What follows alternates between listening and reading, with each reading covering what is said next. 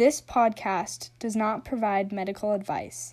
It is not a substitute for advice provided by a doctor or other qualified healthcare professional.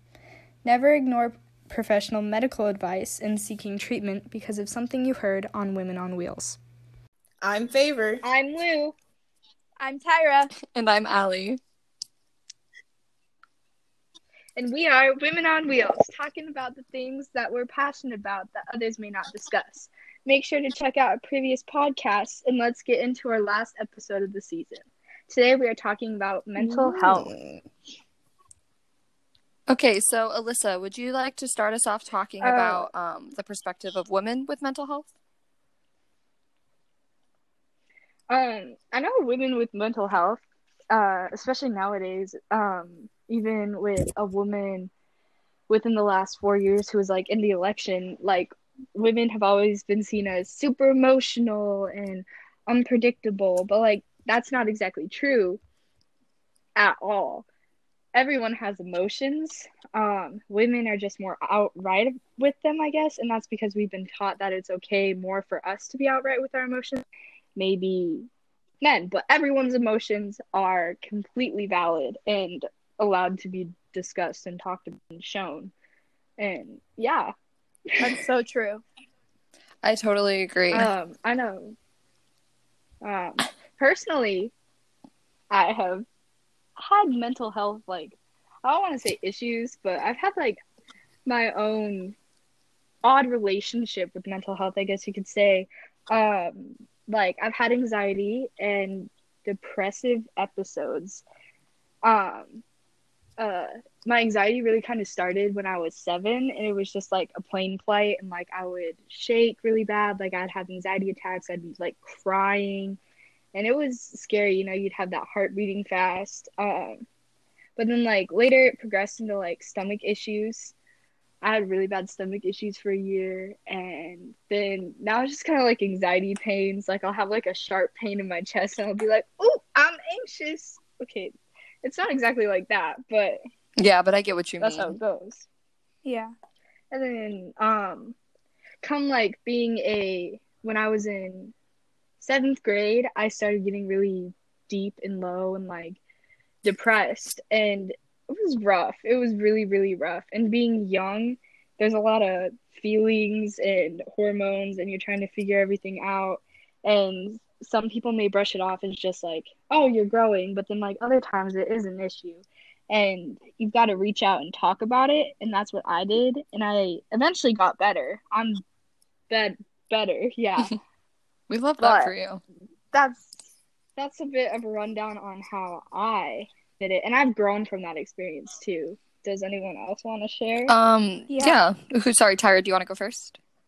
Oh, sure. So, in fifth grade, I was diagnosed with OCD, and like OCD usually has obsessions and compulsions, with obsessions being in your head and compulsions act- actually acting on it. And the majority of mine were obsessions, so just random things would go on in my head over and over and over, and I couldn't really stop it. And just like with being 11 years old at that time, it was really hard to process what was going on. And so I went to counseling and I took medication and things started getting better and yeah, here I am now. Um yeah, I feel like now I feel stronger through it and I can help others who are going through the same thing I did. That's really, really Wow. awesome, Tyra. Mm-hmm. Look at you go. Get it, girl. um, I personally have had my own battle with anxiety actively going on right now. Um, with school, it's been really hard to draw the line in between what's anxiety and what's stress. And like Yeah. recently, I've actually been like talking to doctors about it, but like because I'm in my junior year of high school and everybody's losing their minds around me, it was hard to distinguish in between what I was feeling and what I was taking on the feelings of my other friends. Um, I know that like anxiety for me, I have a lot of physical symptoms. So like I'll start to shake and I'll feel like I'm about to faint and I'll feel like somebody's about to attack me. So like my heart gets really, really fast. Um, and so like that was probably the most horrifying experience in my life.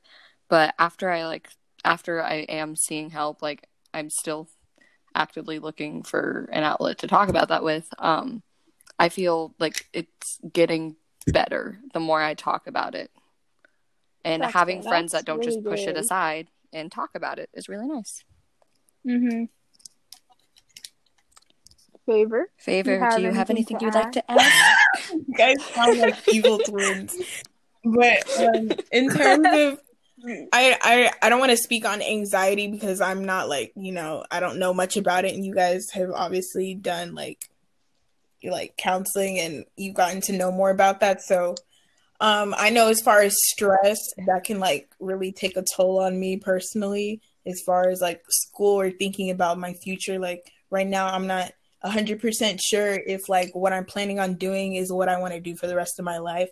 So that really like like like that plays a toll on me physically and mentally at times because I feel drained because I don't feel like um like I know what I'm here to do, like my purpose right now. So yeah, that's kind of Mm-hmm. that stresses me out. Yeah. I definitely get that. It's scary. Favor and I are both juniors in high school, and as the year is approaching, we're realizing senior year is mm-hmm. coming up, and we have to start making Exactly. decisions, and that's it's terrifying. It's very terrifying. And I Yeah, I think it, bet. it's just scary knowing that like like I don't feel like I used my high school time. I'm like I'm always thinking about I'm I'm putting so much effort into my future that I'm not focusing on the present. And at the same time, I feel like I'm losing a part of myself because of how distant I am from the people around me right now because like I'm trying to see a future goal that I'm not even sure of. You know what I mean? yeah, Yeah. I and totally another that. thing, um, uh, with my experience with anxiety, um, a lot that I've heard lately is that anxiety is either caused by living in the past or living in the future and not living in the present. And I found myself thinking about that. And usually, when I get really anxious, I bring myself back into the moment. So, like, if I'm having like a full on attack, what I do is I put on some like jazz music. Um, I get like eucalyptus hand sanitizer. Ah, I love the smell of eucalyptus, but like it brings me back, and I sit just with jazz music like blasting with my eyes closed. And I'm just like bring myself back into the moment, and I don't let my mind wander to the future or to the past. I just focus on the moment, and it usually brings me back, and I feel stronger. But that's kind of That's great. cope with an anxiety attack. yeah, Yeah, when I start freaking out too, I just like I have to remember that I need to take a deep breath Mhm. and remember everything is going to be fine and that you know God has it in his hands and yeah. Exactly. we only have about like five or six minutes left, so I was wondering if you guys wanted to talk about how what's going on in the world around us is affecting mental health, not only for ourselves but for the people around us. I think right now, um, it's the perfect time. I think some things happen for a reason, and I know people. I, um, my heart goes out to the families who are who are suffering from losses right now. Um, but I also think that this is a time for those of us who who are lucky to have our families right now near us to appreciate and and honestly like spend time with them because this time has made us has made me personally realize that like your families your friends they're precious because we a lot of people can't see uh, a lot of their distant family members right now or their friends so when when we get out of this like we have to show more appreciation on all the little things you know what i mean like you can't, you can't take Yeah. these things for Yeah. granted Yeah, Yeah. absolutely. I think another thing that a lot of people are, for like, uh, personally, as someone who does struggle with anxiety, being in the situation where you do have to be in one place for a really, really long period of time, um, it kind of, for me, it's kind of put me into a negative mindset. And so not having school there to push me out into talking to people and not having, um, like my friends near me to like get me out into the world and out of my bedroom has been really hard because I find myself kind of just like burrowing and not wanting to do anything. And so it's kind of hard to stay motivated right now, especially when you see tons of people on Instagram and Snapchat doing 5 billion things and it just kind of like I have no work ethic right now because I just feel like scared to go outside. Yeah. Yeah. Something I do to kind of like motivate myself a little bit more is I get dressed and I get ready, like all ready for the day. And I've noticed that the days I don't do that, I'm kind of in a worse mood and I stay in my room all the time. And yeah, it's just not as healthy for me if I don't feel ready and motivated. Yeah. To get myself That's an interesting thing. I might try doing that. Yeah. um to stay motivated because it's been really hard for me i took an online class last year and i would get so far behind just because like it was just work and i couldn't stay focused and motivated but one thing is like i uh set like limits for myself. So i do like three of my classes because i have six classes to do. So i do three of my classes and then i'll take like an hour break and i'll go back and do my other three classes. And then like in between each class i might give myself a little break and congratulate myself for like getting the work done. I like what you said there about like putting time aside because I actually I saw a post from Keke Palmer that said um you never lacked time you lacked discipline and I found that like it's like a bitter truth because for me like during school I was like oh I don't have time to do all these things that I want to do like I'm so busy but now that I have the time like Mhm. at home I, I find myself like I'm not getting maybe I'm not getting work done on time. I'm still procrastinating and stuff. I just need to like work on that discipline and actually making making the making choices making sure that I put aside my own time to get stuff done.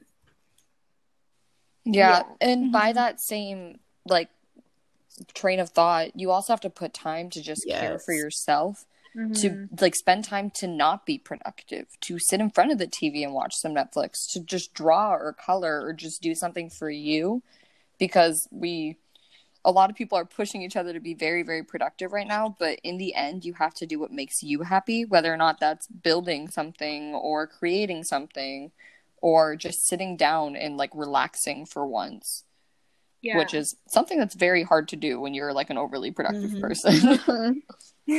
yeah. yeah.